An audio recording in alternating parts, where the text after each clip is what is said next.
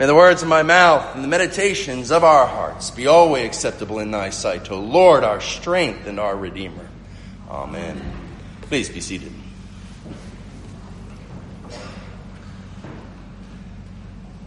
Young man, I say to you, arise.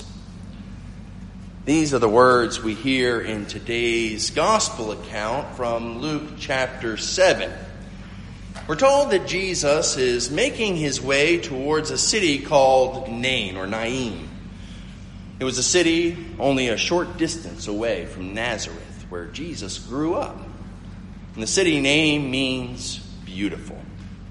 And the name is somewhat ironic both in terms of the city itself and in terms of what occurs on this day with Jesus in this city.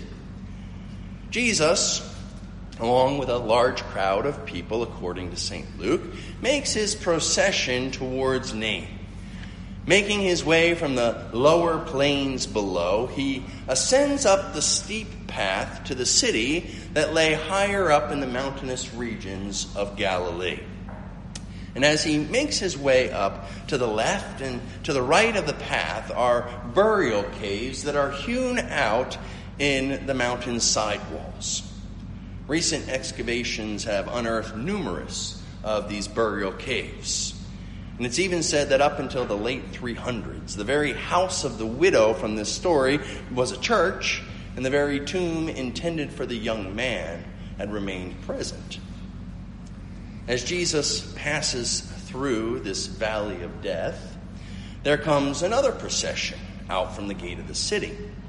And this is the funeral procession of the widow's son the widow and a, a large group of accompanying mourners, along with those carrying the body on what was called a bier or a, a wicker type stretcher, begin making their way down the same path, descending literally and figuratively to death's dark vale. And as the two groups approach each other, there's no way to avoid the confrontation that would occur. There was no stepping to the side. There was no silently ignoring what came by. Luke says in chapter 7, verse 13, that when the Lord saw her, he had compassion on her, and he said to her, Do not weep. And as we know, Jesus then went and he, he touched the bier. He did that which actually made him ritually impure. He touched death and he said, Young man, I say to you, arise. And the son rose. The mourning was turned to joy. The procession to the grave now be, became a procession back to the city with songs of praise and amazement. They glorified God, as Luke says in verse 16, saying, A great prophet has risen up among us, and God has visited his people. It's quite the comforting story especially from the perspective of the widow. And as I researched the passage, I came across an interesting perspective. And it begins with this question Who was this miracle done for? Was it done for the son? Did Jesus raise the young man from death for the sake of the young man? Did Jesus do this for the sake of the disciples and then the large crowd that was traveling with him? Did Jesus say, okay, here's my chance to show them that I can raise people from the dead? I mean, Jesus does do something similar to that with Lazarus later on. Jesus delays coming to Lazarus on purpose so that the glory of God could be shown. But in this case, Luke doesn't say Jesus was doing this as a, as a show of his power or his might as the Son of God. Jesus did this for the sake of the widow. When Jesus saw the grieving woman, when Jesus saw the wife who had already lost her husband, when Jesus saw the mother who had now lost her son, her only son, he had compassion on her. one commentator said that although Luke is a physician who shows the healing and the, the human side of Jesus, he doesn't really display Jesus as having a lot of emotion. Now, I'd personally have to go back and, and read the gospel account of Luke again in its entirety to verify that statement. But if it is true, then it's quite interesting that Luke shows Jesus here with such compassion. He had compassion on her, and he said to her, Do not weep. I mean, consider this case. This woman was a widow. She had already lost her husband, as I said. And in the world in which she lived, women didn't quite have the acknowledgement and opportunities that are pushed for in today's society. I mean, there was no equal rights movement for women. There was no equal pay for equal work that was sought after. So she was out of luck at this point. There would be no inheritance. There would be no owning of land. There would be no retirement fund, and there would be no life insurance handed over to her. But while all this is true, I don't think that was her thought on that day. She was burying her son. And I don't think her thought was about the financial implications of being a widow. It was her grief. It was her grief because she lost her other half, her husband, and now she lost her son. I mean, her husband's one thing, sad for sure, but her child? That's not supposed to happen. And the realization that he was dead, the realization that she would never again be able to speak to him, the realization that she would never be able to, to hold him in an embrace again, it was the worst grief imaginable. I don't know what it's like to lose a child. I don't know what it's like to lose someone to an untimely death. I mean, sure, my dad died unexpectedly in the sense that we didn't think it would happen when it happened. But he was 70 years old, so that's a bit different. The closest I can come to understanding this widow is perhaps seeing my own wife when Aiden was young. And I can say this because they both went next door to lead kids' chapel, so they won't hear this. but if she did hear it, she'd still start crying about it some 10 years later. I remember how distraught she was when, when Aiden got out of the house and he fell in the pool before he knew how to swim, while we were all inside and we didn't know it. And if it weren't but for the, the grace of God coming upon my mom and upon Liz at the exact right moment to say, Where's Aiden? and my mom screaming out, The pool, he wouldn't be with us today. And it scares Liz to this day, seeing in her mind's eye the image of him in the pool when she got there.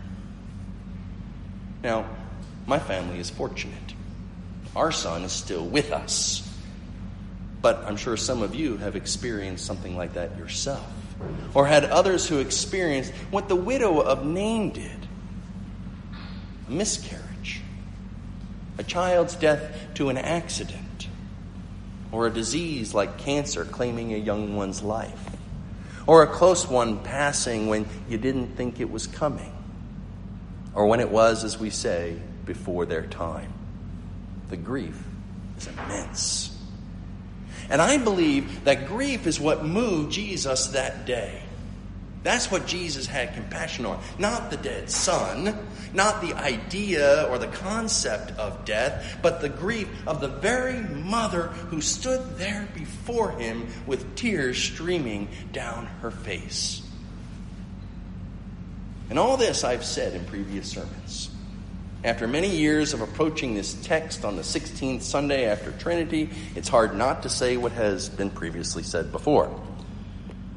But I hope you'll let me go out on a little limb here and let me suggest something about this passage, something in which I had never meditated upon before until I did some reading of that article this week. I think Jesus' emotion in this situation, and later when he, he weeps at the grave of Lazarus, is a definite display of Jesus' full humanity. Although he knows the power that he has over death, Although he knows his power even before he arrives at the tomb of Lazarus when he raises him.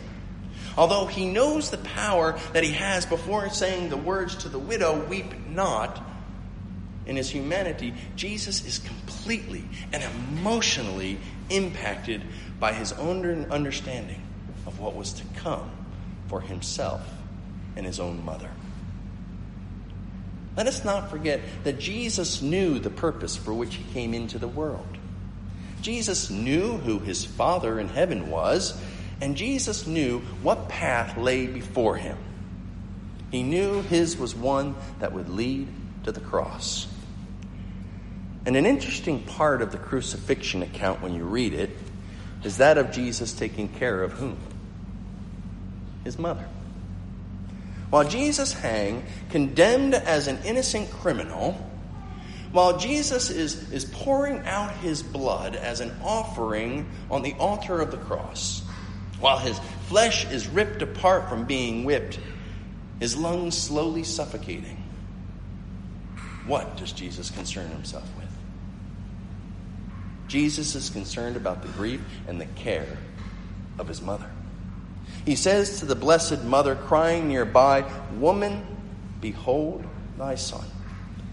And he says to the disciple whom he loved, St. John, he says, Behold thy mother. Imagine Mary during this time. Imagine Jesus looking on at his mother as she watches and witnesses all of this horror happening around her. And don't you think that Jesus, when he sees the widow of Nain, that he sees in her what would soon be of his own mother on Calvary? His untimely death, his unexpected death, at least according to those who stood around. But yet, in the back of my mind, I would also like to believe that as Mary watched Jesus on Calvary, she herself remembered these two instances of Lazarus and the widow of Nain. I mean, she may not have been there when, she, when he raised up the widow's son. We aren't told that. I mean, she may have been part of the, the large crowd that Luke mentions, but we're not told that. But regardless, one way or the other, I'm sure she knew of it.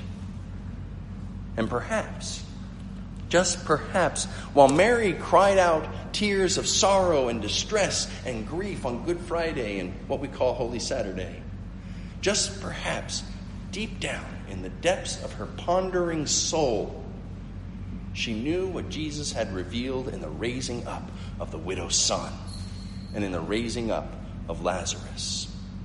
And it gave her comfort.